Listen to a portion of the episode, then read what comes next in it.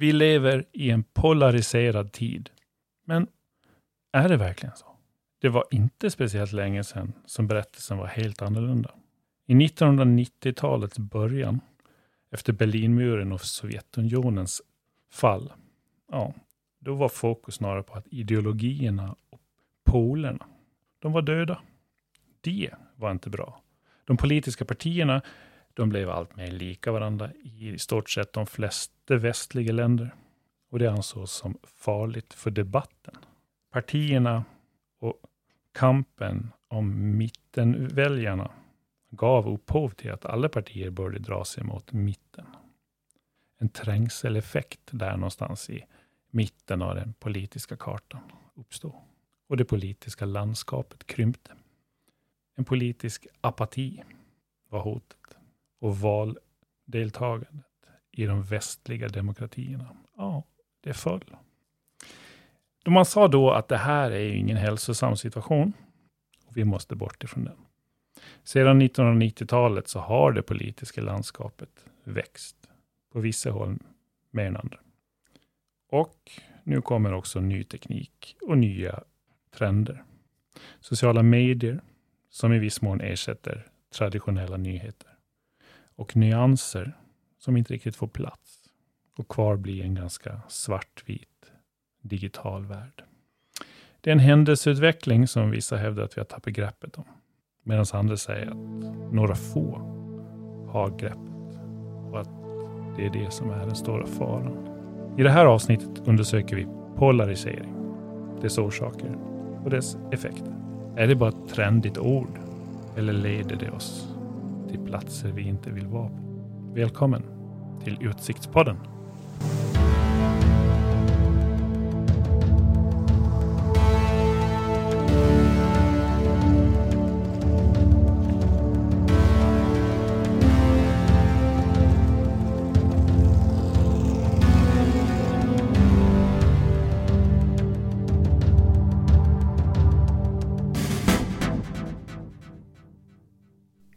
Ja, sitter vi här igen och jag har ju övertalat dig att vara med en gång till Linus.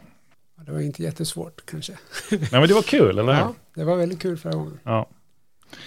Och, eh, och nu tänkte jag ge mig på, vi ska ge oss på eh, polarisering. Kanske inte någonting som jag riktigt trodde att jag skulle sitta här och prata om.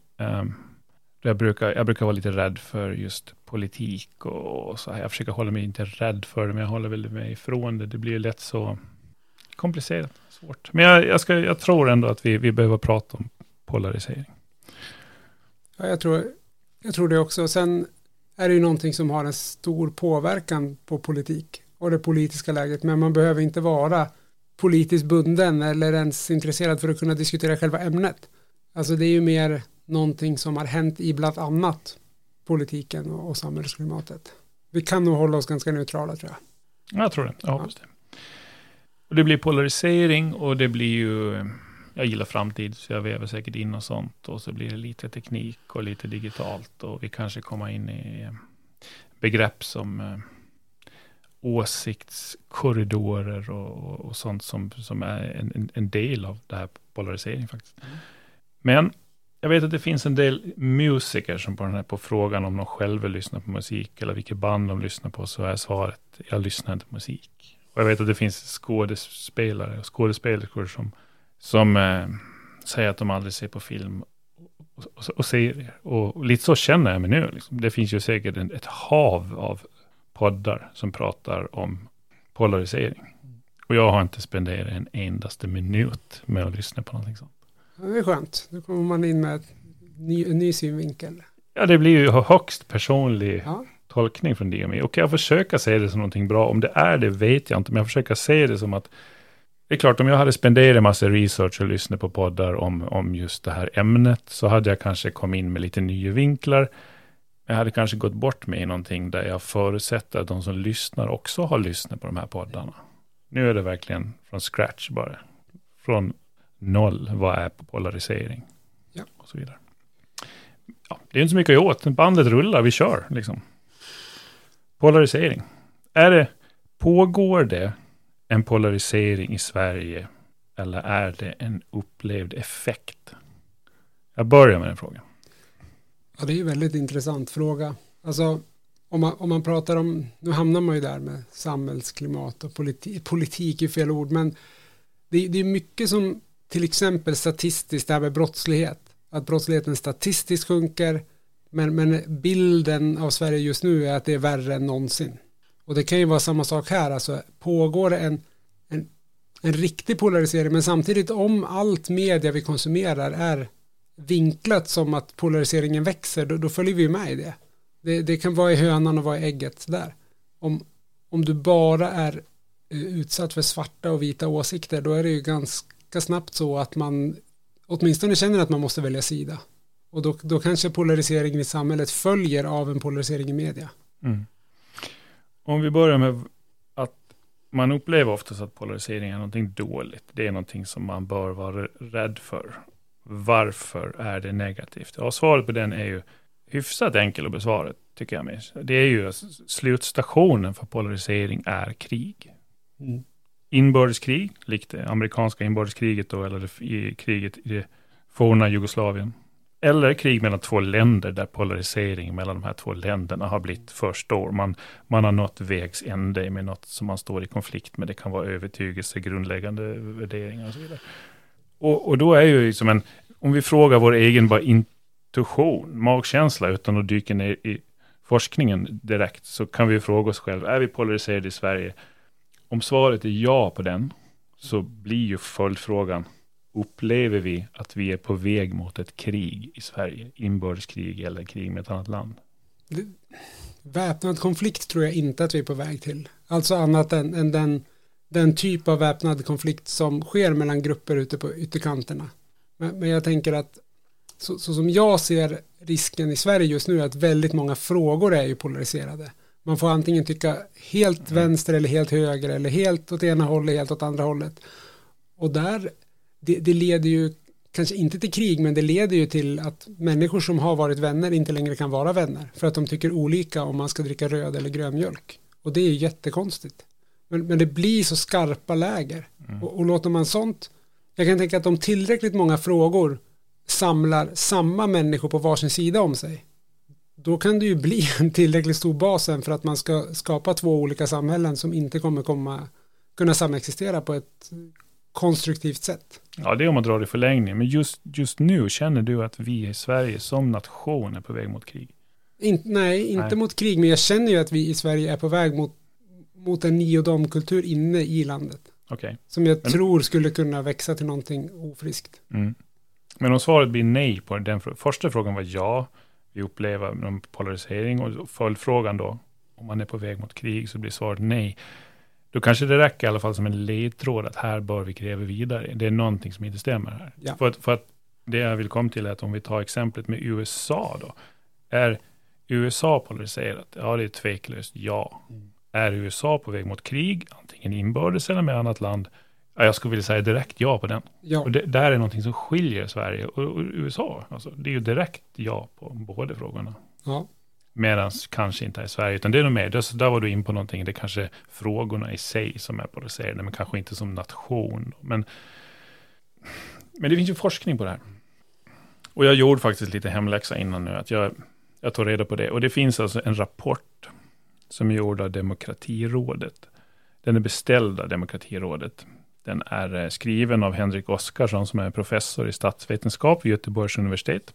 Och han har tillsammans med Torbjörn Bergman som är professor i statsvetenskap vid Umeå universitet, Annika Bergström, professor i journalistik, medier och kommunikation vid Göteborgs universitet samt Johan Hellström som är docent i statsvetenskap vid Umeå universitet.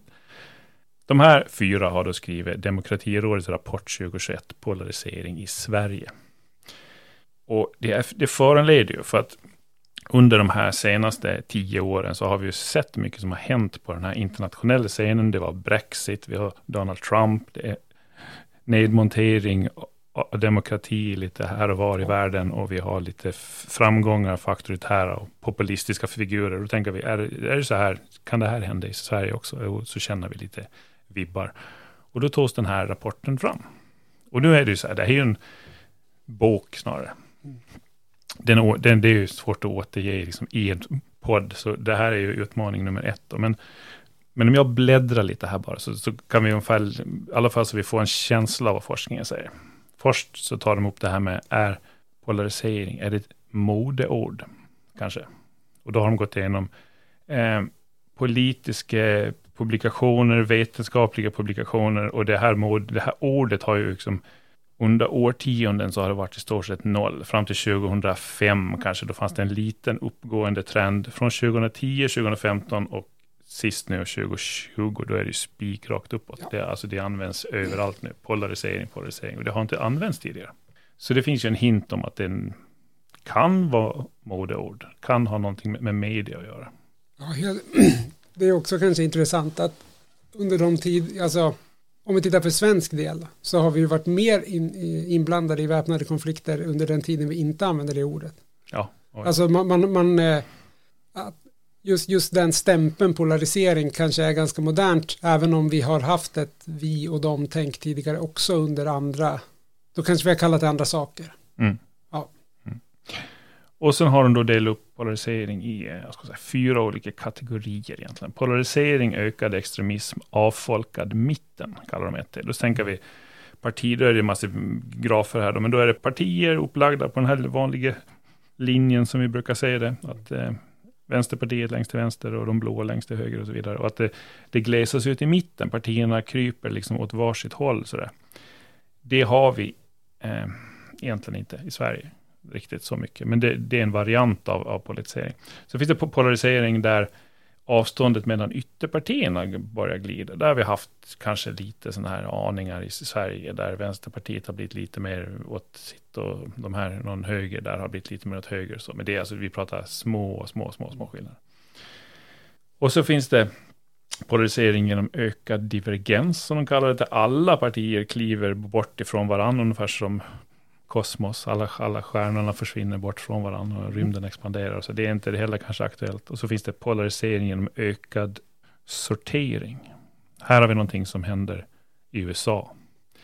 Det betyder att det blir enklare och enklare att sätta brickor på vilket block man tillhör. Och det är snarare så att eh, argumenten och åsikterna får en kanske en sekundär roll utan det är snarare färgen som blir viktig. Så oavsett om du och jag tycker lika, är du blå och jag är röd, så då är, har vi ingen bra grund att börja på. Och det här, det, det kallas då ökad sortering. De blå håller sig till den blå och de röda där. Och är man röd så kan man inte tänka sig någon och håller med någon blå. Och så vidare. Och det är ju någonting som har hänt i USA väldigt mycket nu.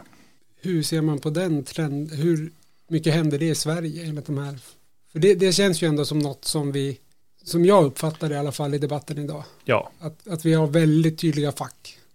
Ja, men det har vi. Men samtidigt så har vi också den block, eller den här överenskommelsen i januari och december och allt vad de nu heter och så. Och då är det, då gäller det att hitta saker, som, eller andra partier som tycker lika. Det gäller att hitta allianser. Sånt finns inte. Så, så det, jag skulle säga att det är lite motsatt här i Sverige. Vi, vi kan dela upp oss lite. Centern kan svänga lite mellan blocken och, och så vidare. Så att vi, vi är nog inte så nära just den situationen heller. Men det kanske var lite eget tyckande där. Men då kommer vi in då till de här, det finns som, det går från 1979 fram till 2018, varje år för år, och då ser man då hur de här partierna har glidit till höger och vänster. Eh, och det, först har de frågat de svenska väljarna, och då ser man till exempel Vänsterpartiet som som låg på en, en punkt 1979 och de har ju stort sett nästan en spikrak väg hela vägen ner till 2018. De har, liksom, de har hållit sin politiska linje. Det finns liksom ingen... Socialdemokraterna svängde liksom lite på, eh, ja, 1990-talet svängde de lite höger, det är väldigt lite höger, men sen har de hållit ganska rakt ner. De har blivit, mellan 2014 och 2018 så har de svängt lite vänster nu på slutet här. Och så här ser det ut alltså. Liberalerna, Centern och Moderaterna är ju stort sett spikrak. Vi har några uppkommare, Ny Demokrati där med 91, 94 och Sverigedemokraterna. Men det är ju ganska raka siffror. Det här är ju vad vi, vad vi väljer då och vår uppfattning, vad vi tycker. Så det här går inte att säga någon polarisering liksom, på något sätt. Inte någon ökad polarisering? Nej, inte någon ökad polarisering. Nej. Så. Och sen frågar man riksdagsledamöterna själva och den tabellen ser ju väldigt identiska ut. Där har vi kanske Centern som har gjort, men de har ju också svängt. De har ju gått lite från mellan blocken. Så, så det är liksom raka linjer på båda ställena, men så är det Centern som svänger lite fram och tillbaka. Och så har vi expertbedömningar, eh, ideologiska positioner. Det är rakt.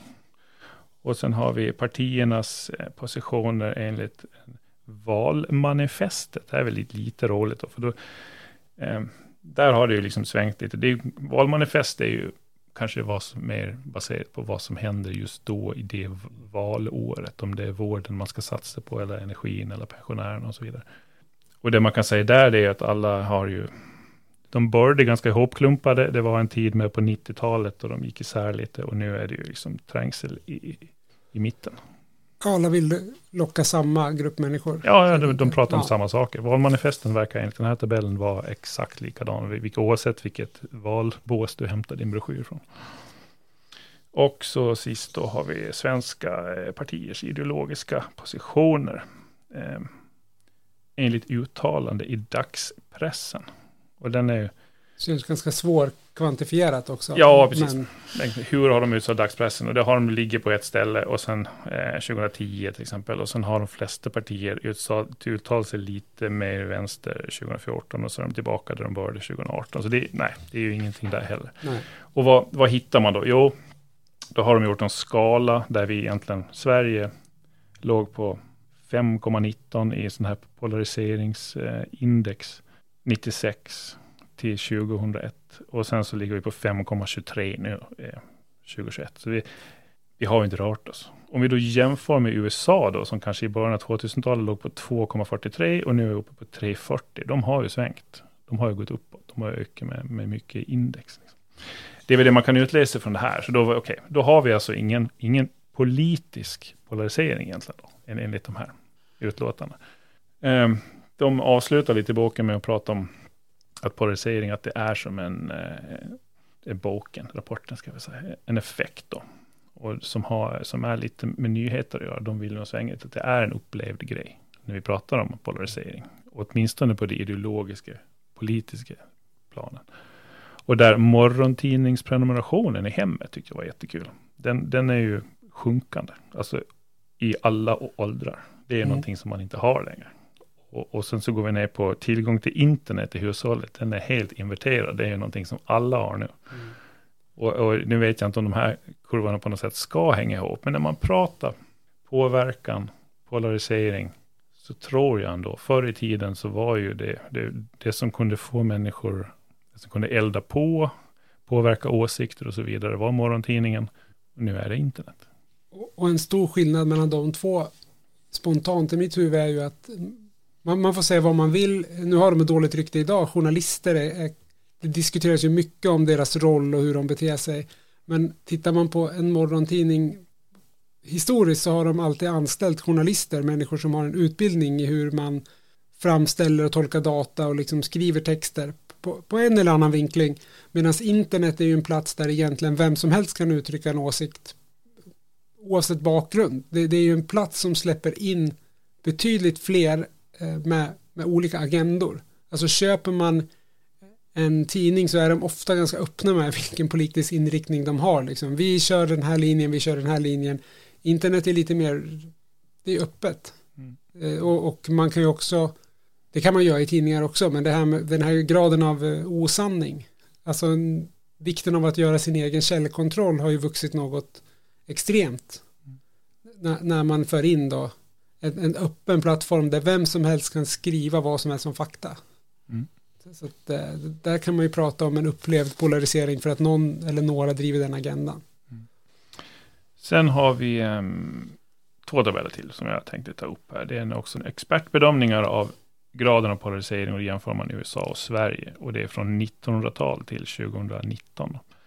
Och på 1900-talet så började vi på två i en, i en skala från 0 till 4, alltså i mitten. 1900-talets början, då var vi liksom, ja, ändå ganska polariserade här i Sverige.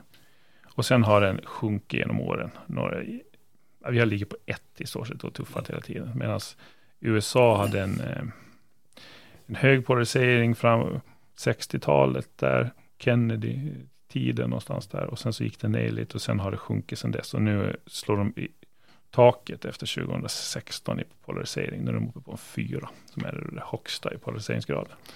Och vilket placerar oss på den första kategorin, som sagt, vi ligger på strax över ett där. Vi ligger med ganska, det vi tycker är trygga länder. Ja. Såklart. Och sen är det liksom fyra sidor bort till vi kommer till USA då, som, som ligger på, eh, ja de har faktiskt ett land över sig, Zimbabwe är mer eh, polariserat, men eh, av alla länder i hela världen så ligger USA på en andra plats i polarisering just nu 2021. Ja, det är inte svårt att att tänka sig när man läser och konsumerar nyheter från Alltså det interna läget i USA är ju extremt polariserat. Sen har de ju också en extern, alltså ett vi mot dem som nation men även mycket vi mot dem tänk inne i nationen. Ja. Och jag menar sen Trump, det är väl 2016. Mm. Det, han, han gick ju i stort sett till val på att lova att det skulle bli bättre för vissa och sämre för andra. Jag kanske till och med gick till val med hjälp av polarisering. Alltså. Ja, alltså han drev ju på det. Det var ju ett medvetet val att driva på det. Mm. Mm.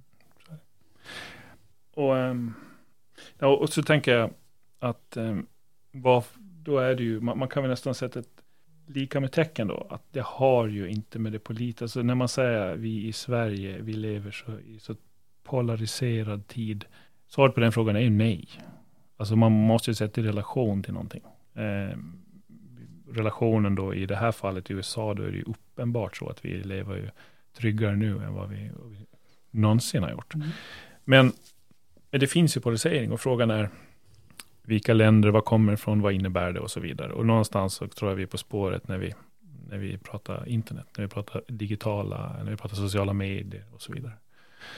Nyheterna, om vi bara ska se på dem då, det får, må vara morgontidning, nu är ju fortfarande nyheterna kvar, eh, men eh, finns ju på nätet kanske istället. Och, och så vidare. Och det, de har ju under de senaste decennierna avpolariserats.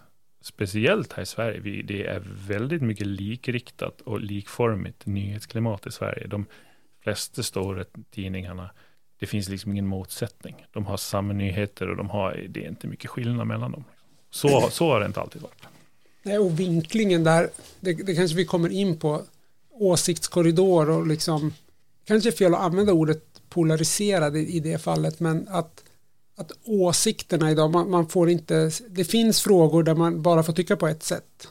Eh, och det finns också frågor vi pratar om en åsiktskorridor där man liksom må, må hålla sig inom ramarna och det kan vara ganska snävt på vissa ställen. Eh, och det leder ju till att media blir ju lite strömlinjeformat där också. Man, man kan inte skriva opinion, opinion hur starkt som helst till exempel. Det, det, är också lite så att i vissa frågor så, så räcker det med att man hämtar en sak ur på andra sidan strecket och då får man, man får, som du sa, en avfolkning i mitten. Alltså åsiktsmässigt är vi nog på väg dit. Om, om man pratar liksom, eh, man, man, kan inte ställa sig mitt i en debatt utan vill man hämta någonting på e, ena sidan då måste man liksom ta klivet hela vägen över. Man kan inte stå och tycka liksom ja, vi ska undvika politik. Men, men i, i, Sverige så har vi till exempel en, en, debatt om invandring. Där, där det idag är ganska tydligt vad som är den så att kalla det politiskt korrekta inställningen. Och det, är väldigt svårt här. Om jag säger jag vill ha en, en fri eh, invandring av flyktingar men vi kanske ska se över någonting och så fort du börjar prata om restriktioner då hamnar du direkt i liksom då, då måste du stå på helt andra sidan. Det är liksom väldigt svårt idag att bygga sig en politisk åsikt och plocka lite från höger och lite från vänster och, och kanske någon sak ifrån Sverigedemokraterna och någon sak från Vänsterpartiet utan du måste välja en linje och gå på den. Och det kanske inte är polarisering men det är som en, ja men vad sa du, sortering av åsikter. Det är väldigt mm. svårt idag att se det politiska läget eller, eller, åsikterna som en buffé där man plockar det man är sugen på utan det är meny. Mm. Och, och det, tro, det tror jag kan vara farligt för att det, det, leder till en, den debatten vi har sett till exempel inom politiken det var så inför förra valet och det kommer nog vara så igen där många partier till exempel sa blankt nej, vi kommer inte på något sätt att prata med Sverigedemokraterna.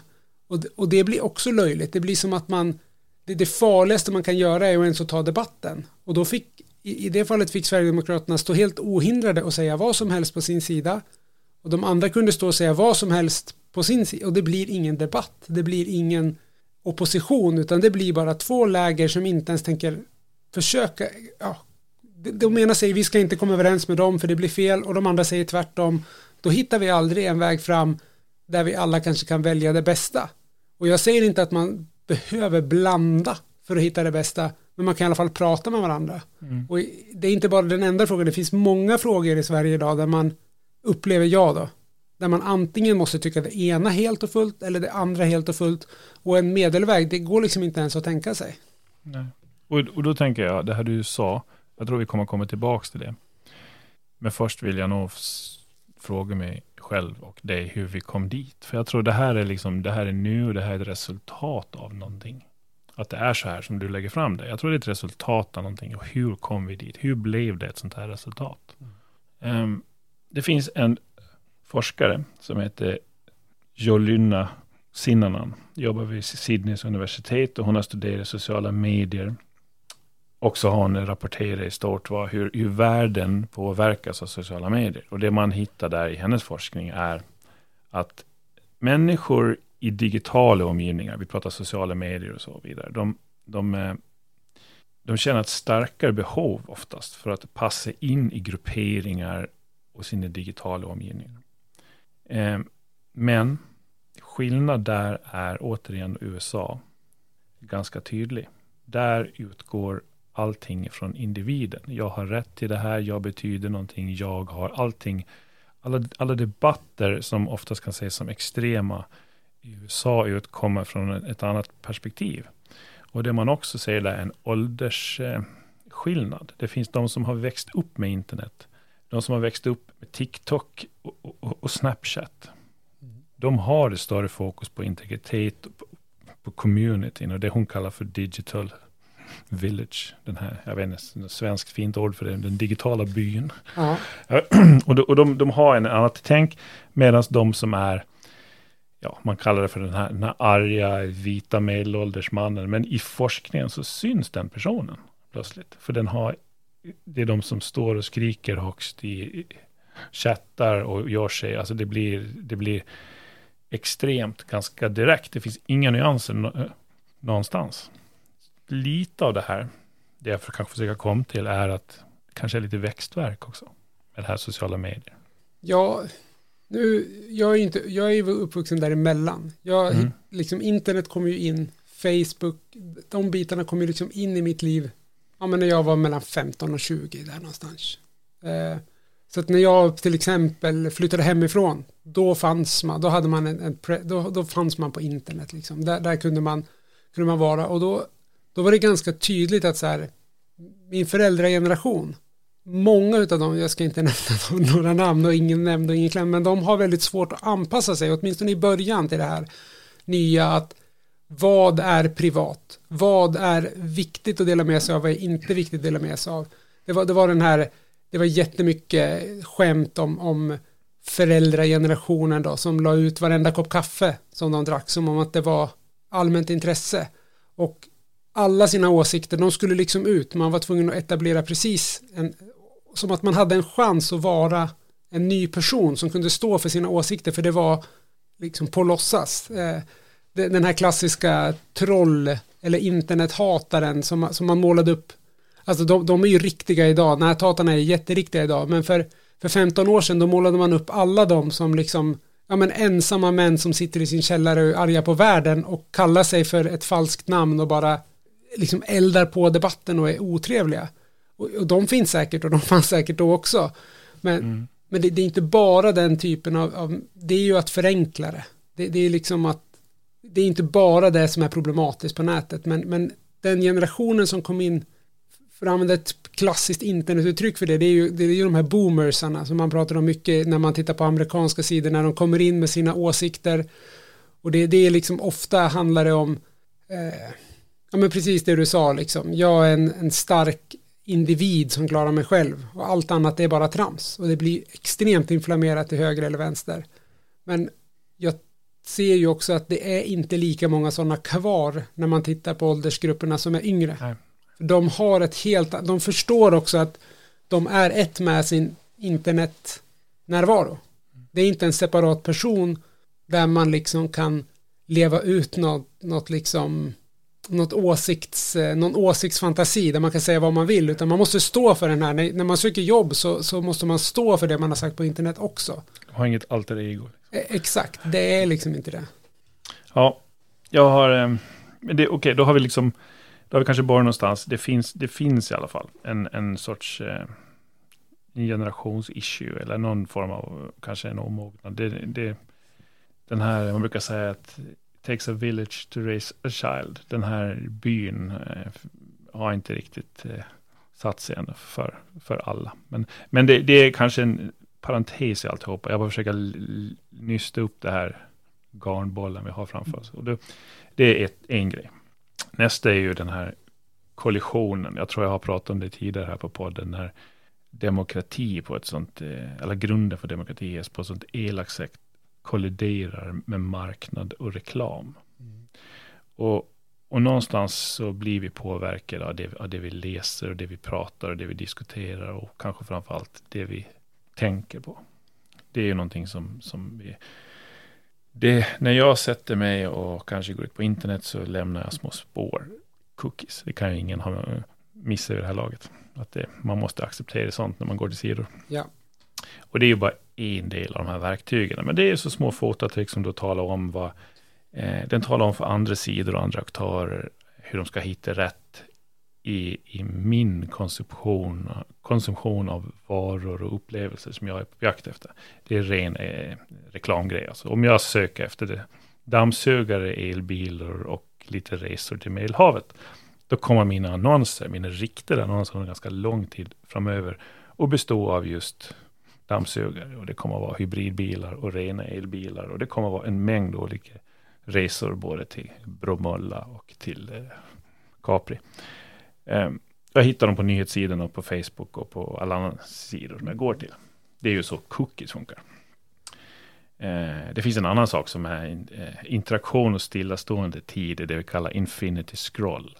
Och infinity scroll, det är en, jag ska säga att alla sociala medier har det idag. Om du om man tar fram Facebook och sen scrollar du till eh, sidans slut. Det tar ju aldrig slut. Nej, det går ju inte. Det är ju infinity scroll, den på, bygger på hela tiden. Och när man istället då, när du stannar vid en post, en liten filmsnutt och tittar på den, då registrerar det som att det är det här som fångade ditt, ditt intresse, eller om du klickar på någonting, eller om du interagerar med någonting. Så det som händer i infinity scroll är det som du kommer se nästa dag när du loggar in reklam på det och så vidare.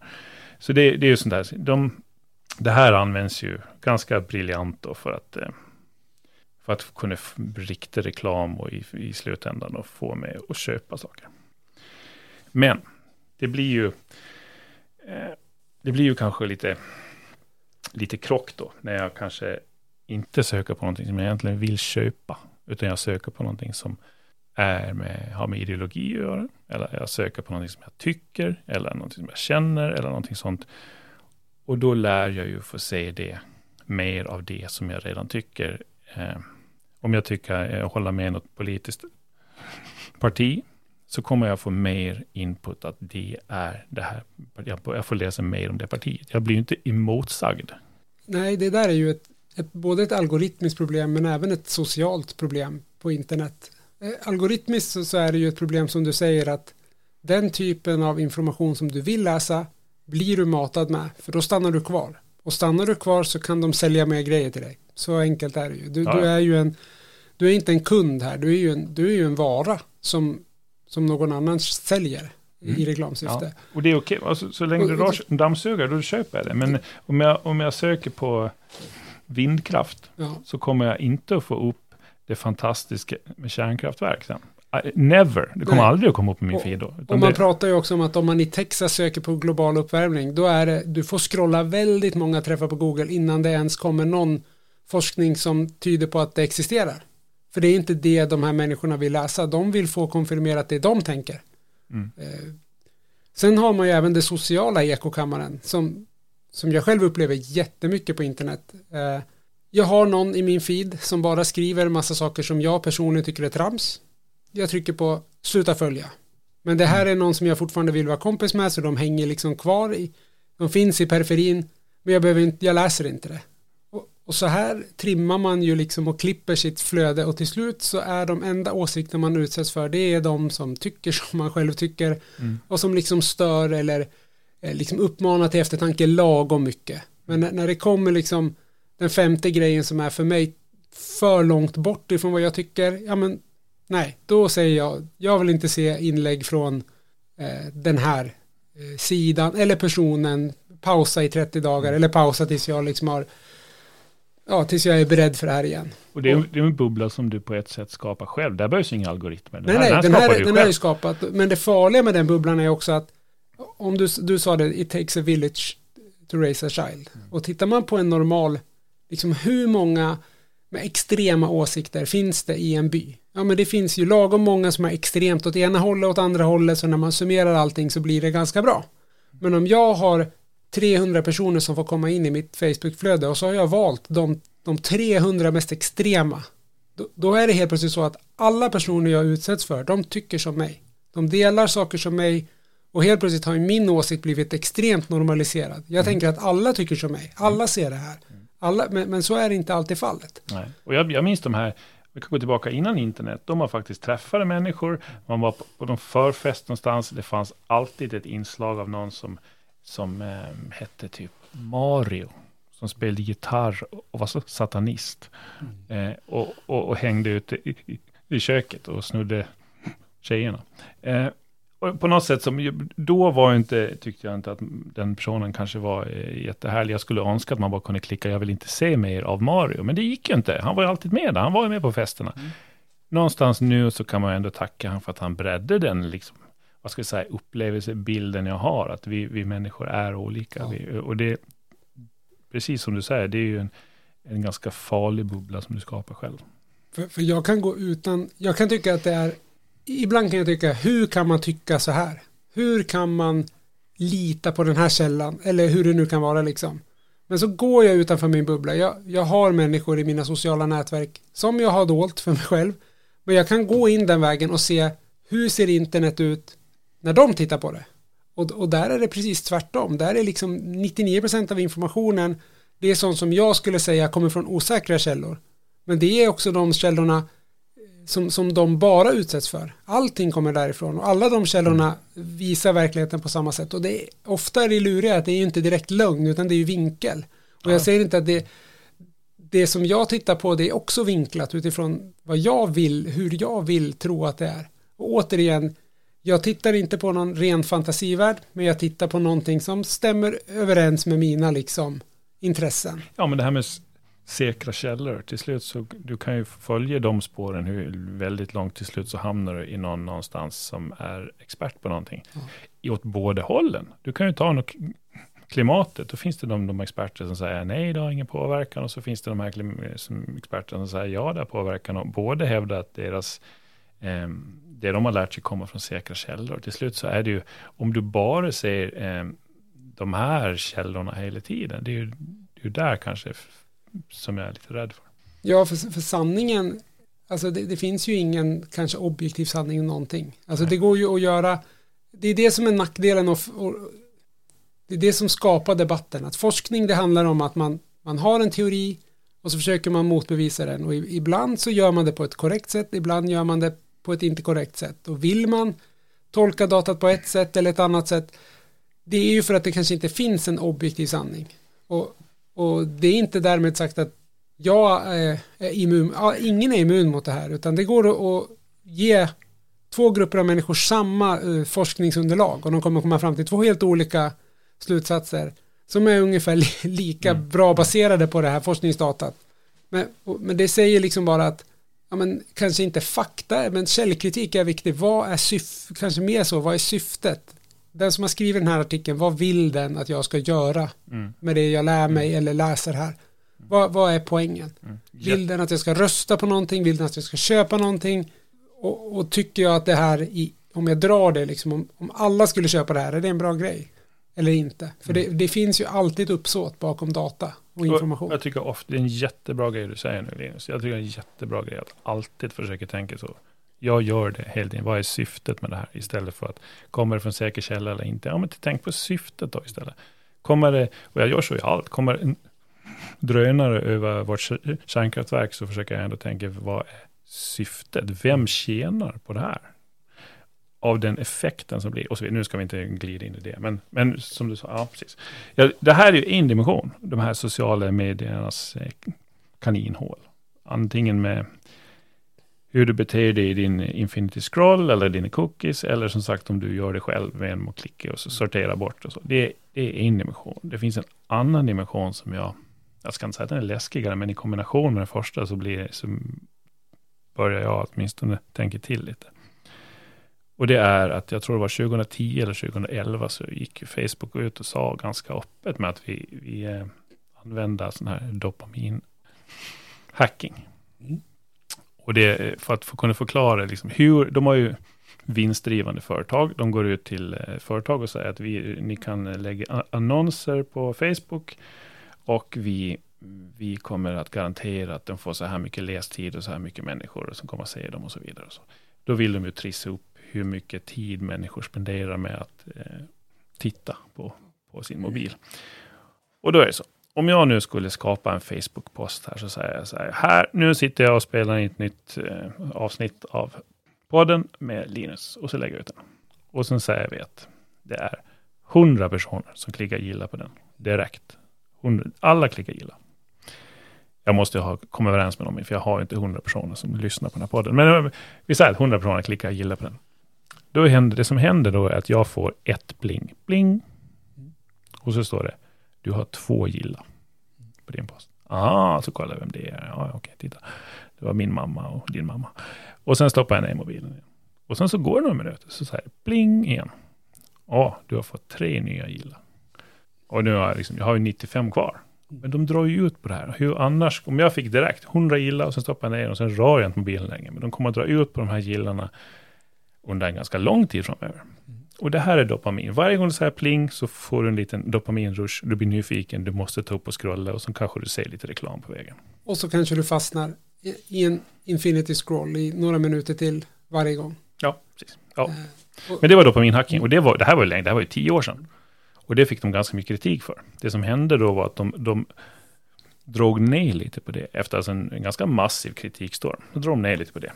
Och så använde de, eh, så började de med någonting annat istället de uttryckte sig ganska nyligen då med, med att de vill spark conversation that lead to meaningful social interaction. Meaningful social interaction.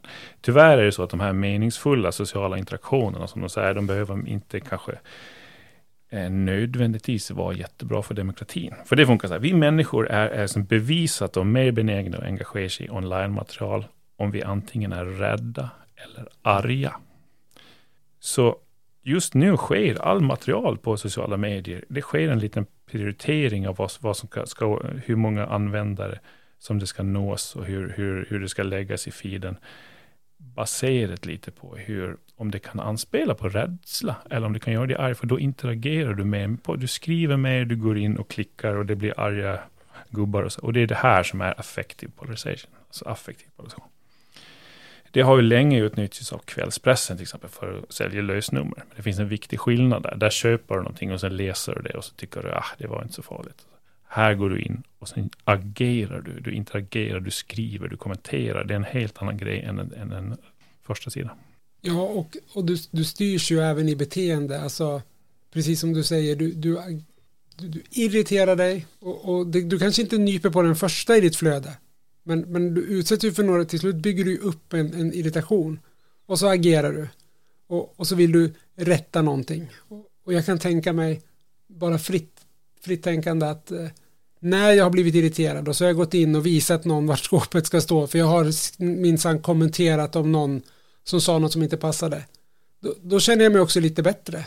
Och någonstans som du sa, de, de vill ju poppa in en reklam som du ska titta på. Men de vill ju också poppa in en reklam som du ser när du är i rätt sinnesstämning för att klicka på köp. Eller vad det nu är du ska klicka på. Och, och det där är ju också, tror jag, något som algoritmerna, eller det, det tror, mer cynisk än så är jag i alla fall. Jag vet att det är så att algoritmerna vet vilka utav oss som handlar när vi är arga, vilka utav oss som handlar när vi är glada, vilka som handlar när vi är ledsna och så vidare. Och vill jag som, som Facebook sälja någonting riktigt bra, då kan jag, dels kan jag säga bara, ni, ni är en av alla de reklamerna som kommer hamna i den här personens flöde. Men för lite extra pengar så kan ni få hamna mitt emellan en eh, liksom en kommentar om, om eh, kvinnohat och invandrarförakt. För när den här personen har läst sådana artiklar då är den så upprörd. Så då vill den jättegärna köpa en ny filt bara för att kunna dra den över sig. Filt? Du menar hagelbossa? Eller vad det nu kan vara. Ja. Men alltså det, det, är ju såklart att man agerar på olika sätt i olika sinnesstämningar.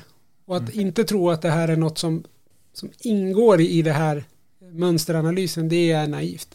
Mm. Men att, att eh, man kan ju bara själv se följden. Om, om vi engagerar oss och interagerar mest när vi är rädsla eller arga, så eh, jag undrar om det verkligen är den bästa sortens av meaningful interaction som, som, som de Facebook säger de vill ha. Jag tror, jag, jag tror ganska snabbt här att vi hamnar i, i, i vi och dem. Ja. För det är så vi resonerar när vi är arga eller, eller speciellt kanske rädda. Då är det mycket vi och dem. Det är ju det, man liksom, invandringsfientlighet är inte det rädsla. Så det, det, det är vi och dem. Det är, någon, det är förknippat med, med rädsla. De två sitter ju hand i hand. Alltså, vi och dem tänket det skapar ju rädsla och irritation. Mm. Och, och, rädsla och det föder ju ännu mer vi och dem. Så det är, det är ett väldigt effektivt verktyg. Det finns ju inget som förenar så mycket som en som en liksom gemen, något man kan ty tycka illa om tillsammans. Nej, nej. Och, och runt hörnet så, så menar, om det är först vi och dem så sitter runt hörnet ganska snabbt de onda och de goda. Alltså det, det blir två läger. Ja. Och, ehm, och lägger vi på en dimension till. Och det är att man inte heller kan skriva för mycket text. Jag tror, och jag försöker intala mig själv, när världen känns lite svartvitt. När jag, när jag kommer på mig själv med att jag tänker lite svartvitt så försöker jag påminna mig själv om att vi lever i en ganska grå värld. Det är gråskalor. Allting, det, det är inte svartvita eh, skalor på saker och ting, men det är lätt att det blir det. Och det blir det så enkelt för att nyanser saknas. Nyanser kräver text. Om vi tar Twitter som ett stort forum, så har de ju ganska effektivt fasat ut nyanser. Och, och, och, text, för att du får bara skriva liksom en, en visst antal tecken. Du har inte råd med nyanser. Du har inte råd med, med, med överhuvudtaget mycket text i någon social media, För text gör att människor inte läser det och det blir komplicerat. Och folk kan inte ta till sig det. Så då är det enkla ord, små one-liners och de är svartvita. Ja, och nyanserna, det, det arbetas ju bort i allting. Precis som du säger, det, det, grå, det är som att det är också ett sätt att använda ordet polarisering om vi inte tittar på det i det, i det liksom politiska kontextet med just det här med svart eller vit och vi plockar bort gråskalan. Vi, vi har ju till exempel cancelkultur som man pratar mycket om på internet. Att man, och, och en del hävdar att det inte finns. Så det, det är svårt. Men det, återigen, det är svartvitt. Det, det är svartvitt, men, men, men där handlar det ju liksom mycket om att det blir som att allting måste vara antingen eller. Precis som du sa, ont och gott. Om, om vi har Ja, vi har ju sådana exempel här, här i Sverige med på så enkla nu var det här vi, vi, vi tjuvpratade lite innan men det, det är vissa av de här exemplen som, som kanske inte är valda för att vara korrekta men de är tydliga. Om vi pratar till exempel om Martin Timell som blev extremt cancellad i, i Sverige och av god anledning kan man, kan man tycka. Men man kan också tycka att det är det är konstigt att man ska summera en person som den måste antingen vara ond eller god. Och, och ska man sätta en stämpel nu, nu, tänker inte jag ens försöka gradera Martin Timell på något sätt men om vi sätter honom på 70% ond då blev han hel ond och så ska vi ställa om och ta bort alla gamla avsnitt av honom i Äntligen Hemma liksom från TV4 för vi ska inte associeras med en sån människa i våran kanal det, det är kanske lite extremt men det är också en effekt av, av debatten att man måste välja om den här personen ska vara A eller B vi skulle kunna tänka oss en fiktiv person som uppfinner ett botemedel mot cancer och skänker hur mycket pengar som helst till välgörenhet och sen gör någonting hemskt. Mm. Någonting riktigt, riktigt hemskt. Och då blir det återigen liksom, det här är en dålig människa. Jag slås av när du sa att vi ska gradera den människan. Baserat på en, en handling. Ja, alltså men en, helt god, alltså det, en, det är det jag menar, det, en dålig, eller liksom det, hur många dåliga grejer räcker för att häva upp alla de goda? Ja, men i uttaget... Vi hamnar inte där, vi hamnar ju i liksom... Det handling är aldrig människan. nej, Det, det är på något sätt, det, det, vi går över gränser så lättvindigt. Jag, jag får väl, bara för att det är läget så är som det är, så får jag också säga att jag gör inte det här för att rättfärdiga det som Martin har gjort. Jag bara ändå säger att vi är väldigt snara med att, att eh, du är vad du gör. Och jag vet inte riktigt om, om, om det är rättvist att kunna, att kunna bedöma en människa på, efter, på de här kriterierna. Och speciellt då inte kanske i, i sociala medier. Vilket eh, har den största makten just nu nej det, som sagt, utan att döma någonting i, de, i det enskilda fallet, men den typen av resonemang blir ju farligt. Både att man likställer en person med sina handlingar, eller liksom, eller en handling till och med, eller två, eller sju, eller var, vart går gränserna liksom? Och, och då blir det ju någon form, alltså cancelkulturen finns den, finns den inte, men det, det, det är återigen där, man måste sortera in människor i de som ska få vara med och de som inte får vara med. Mm. Och i, för vissa personer verkar kunna göra väldigt mycket saker utan att ramla utanför. Och, för andra personer behövs det inte alls lika mycket. Som sagt, ingenting i något enskilt fall, men det där verkar inte heller vara helt självklart. Det, Nej. det finns liksom ingen regel för när det går över gränsen heller. Och hittills då, då har vi egentligen bara pratat om det här med kan, kaninhålen och så har vi pratat om lite affektiv polarisering. Det finns ju så många mer kockar. Vi, vi kommer inte att hinna prata om alla. Jag, jag, jag, jag, jag hittade några på vägen. Upplevelsefilter Upplevelsefilter, det finns de som säger att man har det. Alltså att man kan tolka en text helt olika beroende på vilken situation som du befinner dig i eller vad du, vad du läste precis innan. Vilket också används då. Och så har vi konspirationsentreprenörer som, som skapar liksom falska saker. Alltså av ren ekonomiska eller ideologiska vinningar och så vidare. Det, det, man kan tänka att eh, finns det sånt? Eh, men det är klart att det finns de som skapar konspirationer om saker och ting. Små saker, stora saker. Vi har fenomen som då vi är selektivt tänkande och det är någonting som vi har med oss det i hur vi funkar. Vi väljer saker som ligger i linje med det vi redan tror eller vet. För det är minsta motståndets lag. Vi Ja. väljer inte någonting som helst som står i rak konflikt med vad jag tycker och sen försöka arbeta på att acceptera det. Utan om jag har två val här så är det klart jag väljer någonting som, och det, återigen det drar ju ner mig längre i det kaninhål jag redan befinner i när, jag, när vi i vår biologi faktiskt funkar så. Och så filterbubblorna som, som du då nämnde och, och sen kan man tro att eh, det kanske finns de som tror att Google ändå någonstans levererar all information till mig i en Google-sökning. Men eh, nej, bara det där. Om jag bara ens går, nu vill jag lära mig allt om någonting, jag vill se hela bilden av någonting och så går man till Google och så får man egentligen bara eh, någonting som är presenterat beroende på vad jag sökte innan och vilken, vilken person som Google har definierat jag är och vad jag är intresserad av. Så eh, nej, men jag, jag gillar att prata om framtiden. Så jag tänker, vi, vi, om vi vet var vi befinner oss nu och är det, nu har vi sett det här att vi har, vi la ner, visa upp morgontidningen och vi skaffade oss internet. Och vad står vi inför då med de här sociala medierna? Ser du rädslor i det? Ser du någonting som man, vi bör vara försiktiga med? Och vi har pratat om åsikts... Ja, men återigen så, så tillåter vi ju plattformar där, där olika syften får vara med och, och sprida sin kunskap på lika villkor. Och, och det finns såklart i skriven form också. Det, det har ju funnits där hela tiden att den, den som har tillräckligt mycket pengar kan skriva en bok om vad som helst. Och står det i en bok så är det, ja, det, det kan heta faktabok liksom. Det, det, så enkelt kunde man manipulera förut med. Men jag, jag tänker vi hamnar ju där nu där förhoppningsvis mognar ju det bort lite när, när man eh, ser bortom det. Men, men just det här liksom eh, eh, att, kunna försöka piska på stämningen. Det är väldigt lätt just nu. Att liksom bara gå in och ställa sig på ena sidan och bara hålla med och, och skriva på. Vi, vi har liksom, återigen så har vi, man brukar prata om de här falska liksom likheterna. Om, om du har 20 stycken forskningsrapporter och så säger 19 av dem en sak och så säger den sista någonting annat. Då, då är det lätt att skriva en artikel där, där det liksom så här det här kan vara, kan vara precis tvärtom mot vad vi tror. Mm. Experterna oeniga. Exakt, fast det egentligen är liksom 19.1. Det, mm. det är, eh, och lägger du då till ett, en ekokammare som du har skapat själv, där de där, av de här 19 så får bara två av dem vara med, för de andra de är, de är så långt ut på fel kant så de har du mm. plockat bort, de har skrivit bort sig förut ur dina cirklar. Mm. Då blir den här effekten ännu större.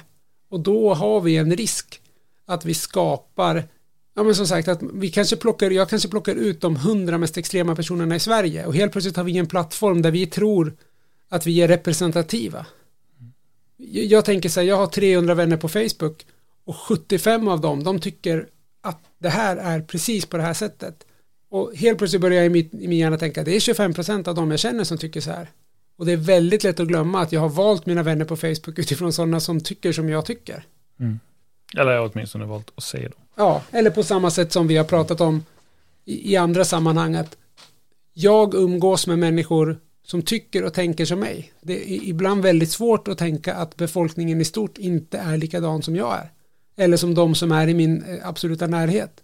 Man, precis som du sa, man tänker att det här är det här rimmar med min upplevelse av hur det är att leva i Sverige. Så, så, och så projicerar man liksom det på hela samhället och det behöver inte alltid vara sant. Mm. Men det blir väldigt lätt då att man, att man skapar i väldigt många små cirklar med, med extrema åsikter som tror att de är ganska mycket närmare mitten än vad de är. Mm. Samtidigt som det också finns väldigt många grupper som står väldigt mycket i mitten och vill få sin åsikt att framstå som mer extrem än vad den är för att det också köper dem ett större, alltså det är alltid bra att sticka ut. Och, och liksom man, man, kan vilja påstå att något är extremt för att det ökar också dess attraktionskraft. Mm. Det säljer ju bättre om det är någonting nytt, någonting fräscht, något som ingen annan har. Fast det egentligen bara är liksom en ompaketering av någonting gammalt. Jag tänker att vi behöver inte backa tillbaka jättelångt i tiden för att hitta en tidpunkt där där hela det här med sociala medier ansågs som någonting som det är därför du gör på din privata tid och eh, det har ingenting med varken arbetsliv eller yrkesliv att göra. Det, det, alltså det, det är i min värld så är det inte alls många år sedan.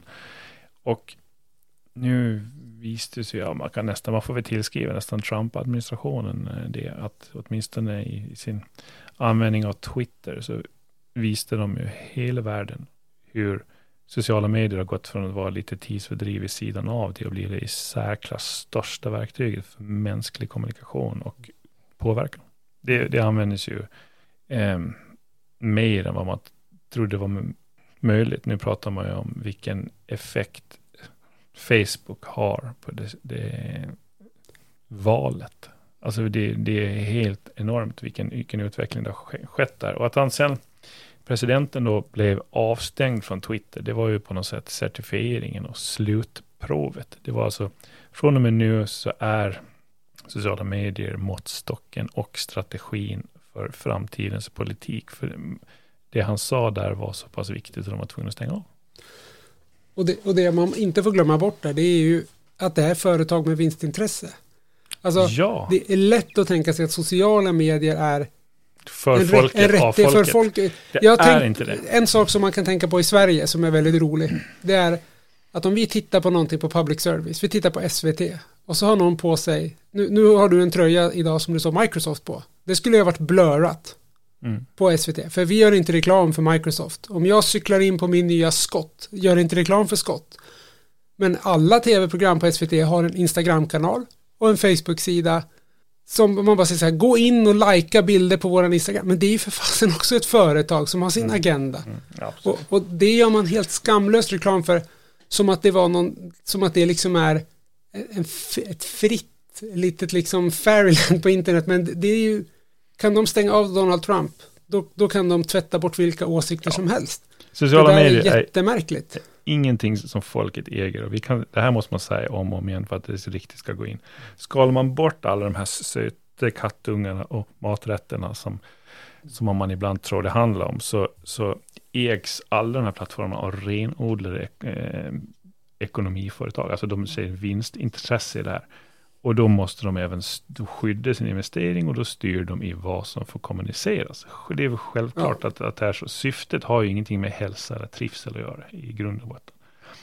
Och, och det, vill, det, är ofta så att vi människor vill ju förknippa ordet social med någonting som är någonting som är bra för oss.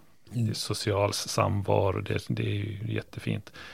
Men det har endast med ekonomi att göra. Och det, det finns en ganska osmickrande censurtanke här någonstans som många tycker att Twitter gjorde rätt. Jag vet att jag själv tyckte också, haha, nu blev han avstängd där, Trump. Jag tyckte, jag höll inte med han på något sätt. Han blev avstängd, jag tyckte det var fint. Men samtidigt så är det ju i det större perspektivet ganska skrämmande. Alltså den, för den händelsen sätter okej okay i så många människors ögon på att det är okej okay med åsiktsfilter. Mm. Om någon innan det hade frågat mig, är det okej okay med åsiktsfilter? Absolut inte, hade jag sagt då. Och så händer det här och jag sitter och hurrar tillsammans med miljoner andra människor. Och, och det finns fler som har försökt hoppa ner sig. Nigerias president, det var det sju månader nu det här året, så, så, så stängde, så sa han att de skulle stänga av Twitter i, i, i Nigeria. Han la ut en post som blev borttagen av Twitter. Och i hämndaktionen så stänger alltså Nigeria av Twitter i sju månader. Och det tycker man, det är därför rätt åt det. Vad händer då? Jo, handelskammaren i Lagos la ut i African Business en summa på vad det har kostat. Det har kostat Nigeria 6 procent av landets BNP för att stänga av Twitter i, i sju månader. Eh, sex månader, förlåt. Summan är ju då att sociala medier styrs av vinstdrivande företag som bestämmer vad som får publiceras och diskuteras och den kan inte protesteras emot. Det kostar för mycket att protestera. Den här vägen, vill jag hävda, leder inte till några bra platser.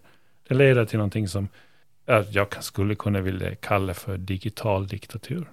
Ja, alltså det är ju jättefarligt. Och framför allt när, när deras, det de ger sken av det är att det är av folket och för folket. Det här är en plattform där alla får säga vad de tycker. Det är socialt media. Det är användarnas, det är, det är bara användarnas content. Men det finns ett filter, precis som du säger. Det, det finns en åsikts tvättning, vad man får och inte får tycka. Det, det är ju ren och skär censur egentligen. Sen, sen är det ju så också, det kanske inte händer så mycket på den enskilde individen. Om man, och det har alltid, alltid varit den debatten i allt, liksom, ska vi ha videoövervakning i samhället? Ja, har man rent mjöl i påsen så behöver man inte liksom vara rädd för det. Men, men det resonemanget går ju bara bort. Det får det vi göra ett annat avsnitt om. Det, är liksom samma resonemang här, att säga ja, men nu tog de ju bort Trump. Och eftersom att jag också tyckte att han var en tramsmänniska som ändå bara for med osanning på Twitter, då blev det lite den där så här, ja men han, han ljög med flit för miljarder människor. Det var ju bra att de stängde av honom. Fast vad är det som säger att allt annat som står där är sant? Det är ju ingenting. Det är lika mycket lögn. Alltså risken hela tiden blir när man tänker att det här är en plats av folket för folket. Men det är ett stenhårt vinstintresse där hela tiden. Och, ja, för om de ska ta bort någon som då far med osanning, då det, de, det man säger utan att säga någonting, det är ju att det som är kvar är, är okej. Okay. Mm. Det är det ju inte. Alltså nej, det finns nej, ju precis. massvis De, de vi har lämnat kvar, det är de som vi inte fångade med, med liksom handen i kaklådan. De, är, de är som du säger, det är goda medborgare som får vara på Twitter. Och det är ju det är ett jättekonstigt resonemang. Och det enda varumärket det stärker, det är Twitters eget varumärke. Ja, ja, Det var någon cyberfilosof någonstans i ganska nyligen, oklart vem det var, jag kan inte dra mig till minnes vem, men som sa att folkets sociala medier, det är liksom nästa stora grej. Mm. Um, något som ägs och styrs av folket och inte av vinstdrivande företag och med politiska ambitioner. Jag, alltså jag, jag, försöker och jag vill, men jag kan inte riktigt se en sån utveckling. Jag skulle så gärna vilja göra det, men jag, så, jag tänker Kina som då är liksom den, i min värld, framtida eh, digitala härskaren som, som kommer att leda så mycket inom det digitala och inom, inom tekniken. De, de vinner enorm mark där och då, då känner jag bara, ska de Kommer de vara den som sätter upp ett folket? Så, så, nej, nej, det kommer inte hända. Så det, jag, jag, vet inte vem som skulle göra det. Det är en hoppfull tanke, men jag tror den är, känns naiv. Alltså ett, någon form av crowdsourcat social media på något Ja, sätt. kanske. Jag hoppas ju det. Men för att knyta ihop den här säcken, nu har vi gått igenom en massa anledningar till varför vi, vi eh, eh, vissa saker ser ut som det gör. Och, och om vi tänker åsiktskorridoren, som jag inledde med, att för mig är det ett resultat av någonting. Eh, och resultatet av åsiktskorridoren och så vidare är ju att vi upp, kanske en upplevd polarisering. Mm. Eh, för det framgick ju, i den här forskarrapporten, jag satt och bläddrade i, i början här, så framgick ju liksom att vi inte polariserade. För att det vi upplever nu kanske inte är så förknippat med politik. Det finns ju, det finns ju, det finns ju andra saker än politik, liksom, som vi fortfarande kan uppleva som polariserat. Det finns ju ingen som talar om för dig hur, vad du ska tänka eller tycka. Men det finns många som gärna talar om för dig vad du inte får tycka. Och, och när de gör det så, så blir det ju ett vakuum mellan det du det du inte får tycka på den här sidan och det du inte får tycka på den här sidan. Och det är ju det vi kallar för en åsiktskorridor. Då. Där får du inte stå, här får du inte stå. Men det, och står du här, ja, då, då, då, verkar det som att fler tycker som du i, i den här frågan. Liksom. Och det är väl det som, då är du socialt accepterad i den här nya världen, den här nya digitalt. Så. Jo, det, det finns ju en låda, och, och, eller en korridor.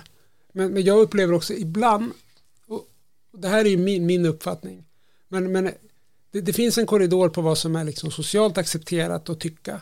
Men, men på ena sidan, om du har liksom rätt i, i mitten och så har du två olika håll och går man åt det ena hållet då är inte det så, då är det lite så här, det är lite konstigt men kul. Och går man åt andra hållet då är det blankt nej.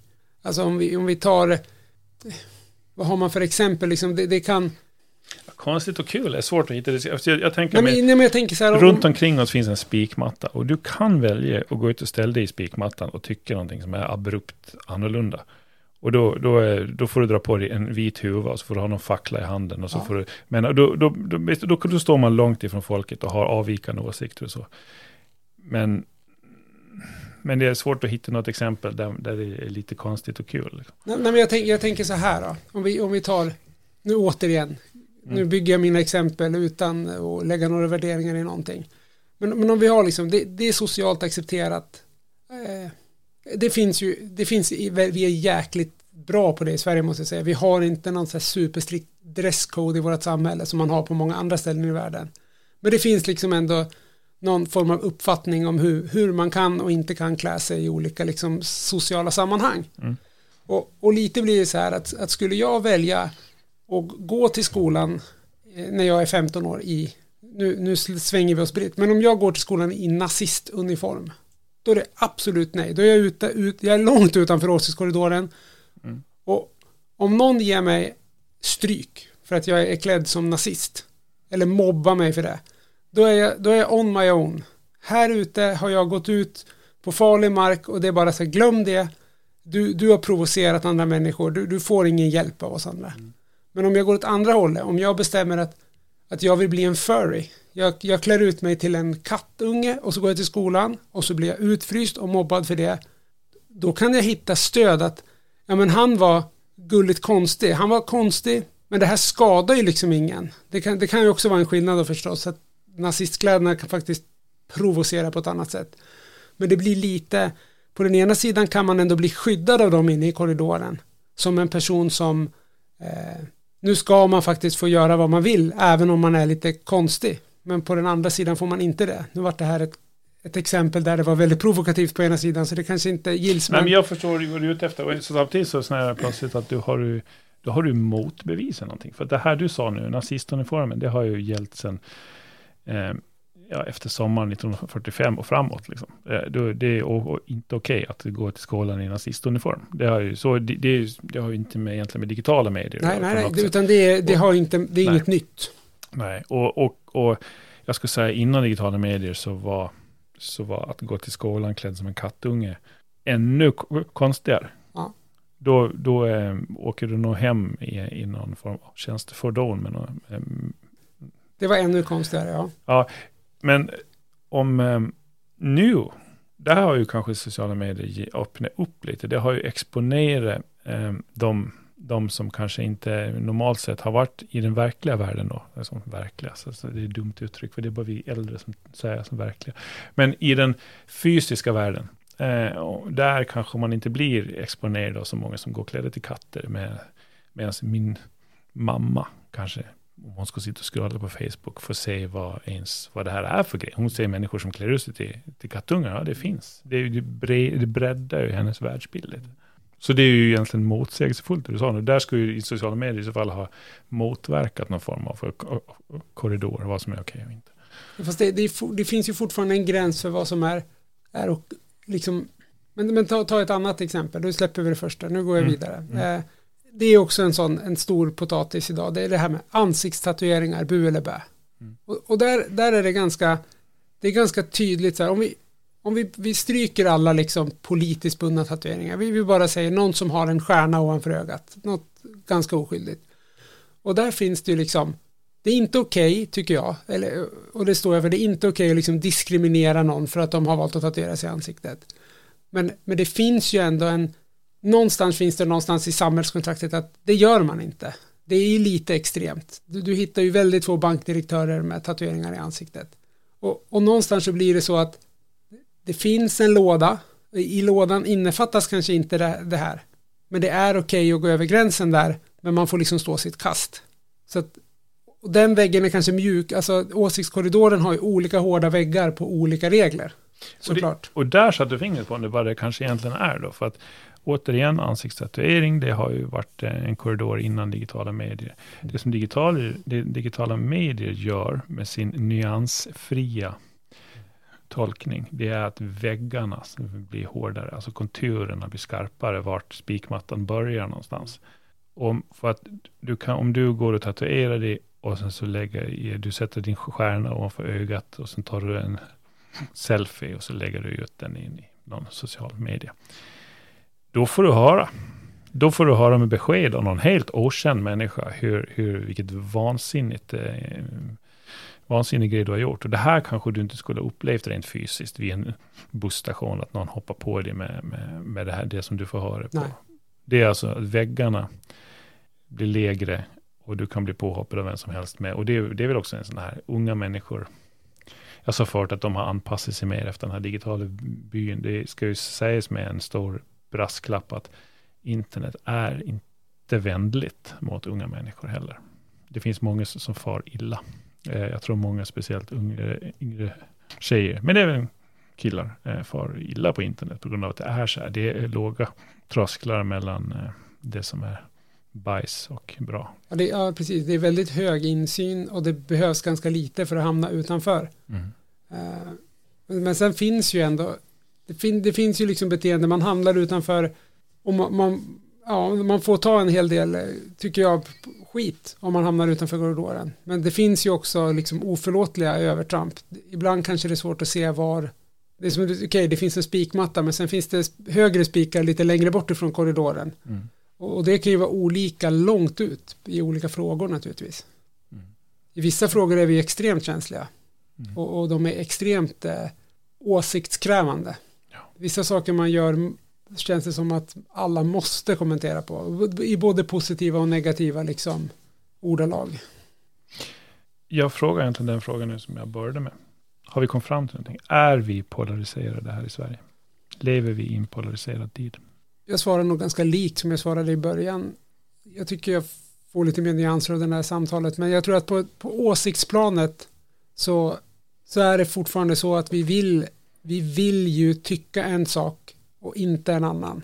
Och, och det, är, det är en debatt där de här olika grupperna försöker etablera sig. Sen om vi är egentligen kanske inte tycker så olika i slutändan, men vi tycker det är viktigt att skilja på vi och dem, och liksom vi skapar nyanserade åsikter utan att använda nyanser, för vi har, precis som du säger, vi har inte tillgång till ansiktsuttryck, sarkasm eller liksom långa och formuleringar, utan vi har korta budskap och då letar vi efter i slutändan kanske vi tycker lika, men vi skiljer ändå på vilka som, som vi tycker tycker som oss, även om, om slutmålet är densamma.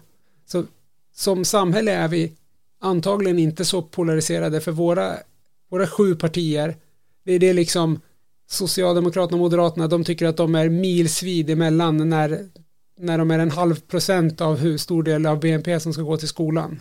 Det, det, är så mycket det skiljer men man vill ju att det ska låta som så mycket mer för man vill ha en tydlig gräns för när man är det ena eller det andra. Så att jag tror att vi har ett, ett polariserat debattklimat. Men det betyder inte att det beskriver ett faktiskt polariserat samhälle. Nej, jag kan bara hålla med dig. Jag tror att debattklimatet med sin avsaknad av nyanser och mer text och, och mer förklarande, den här gråvärlden som vi egentligen lever i, avsaknaden av den gör att debattklimatet absolut polariserat. På eller av onda goda, de vi inte så mycket spår i politiken eller i, i den eh, världen som vi befinner oss rent fysiskt. Men watch out med sociala medier och framtiden. Det kan väl ändå avsluta det här att man, eh, det kanske är på sin höjd för sin egen del, personlig integritet och så vidare. Man ska väl vara lite vaksam på, på hur, vad man gör där. Och kom ihåg det, att det är inte av folket och för folket, utan det är ett företag med ett vinstintresse och det är, när, när dagen är slut så är det liksom, du har din integritet och du har dina åsikter. Och, och tänk också på att låt inte de åsikterna skena iväg. För, för det du läser, det har, det har alltid ett syfte. Att du ska in åt något håll, för det, det, finns en vinning. Det finns en vinning i att hålla dig, vara var rädd, irriterad, köpenägen. Det, det finns en vinning i det hela tiden. Mm. Och det måste man ha med sig. Jag tänkte jag skulle övertala dig att vara med i något avsnitt till och jag tänker speciellt på eh, ett litet specialuppdrag. Och det är så att jag har fått eh, frågan lite då och då om eh, boktips. Bra böcker jag har läst och jag vet att du läser också böcker. Ska vi ha, ska vi våga oss på en topplista där vi berättar om vad vi tycker att alla runt omkring oss, vilka böcker de ska läsa för att hjärnan ska svälla. Oj. Ja, det tycker jag. Eller vilka böcker man bara ska läsa om man vill ha en, något nytt att fundera på. Ja, vad ska vi säga? Ska vi ha... Eh, det är svårt att välja böcker. Vad är för fem? Är det för, är det för tio? Är det för mycket? Är det, vad ska vi säga? Någon, hur många, du ska få en hemläxa och gå, och välja ut, gå hem i bokhyllan och välja ut. Hur många då? Fem. Fem. Våra topp fem. Ja, någon bubblare också. Topp fem. Ja, det här blir svårt. Men vi gör det. Nästa avsnitt så kör vi eh, bokspecial. Det låter bra det. Tack. Tack.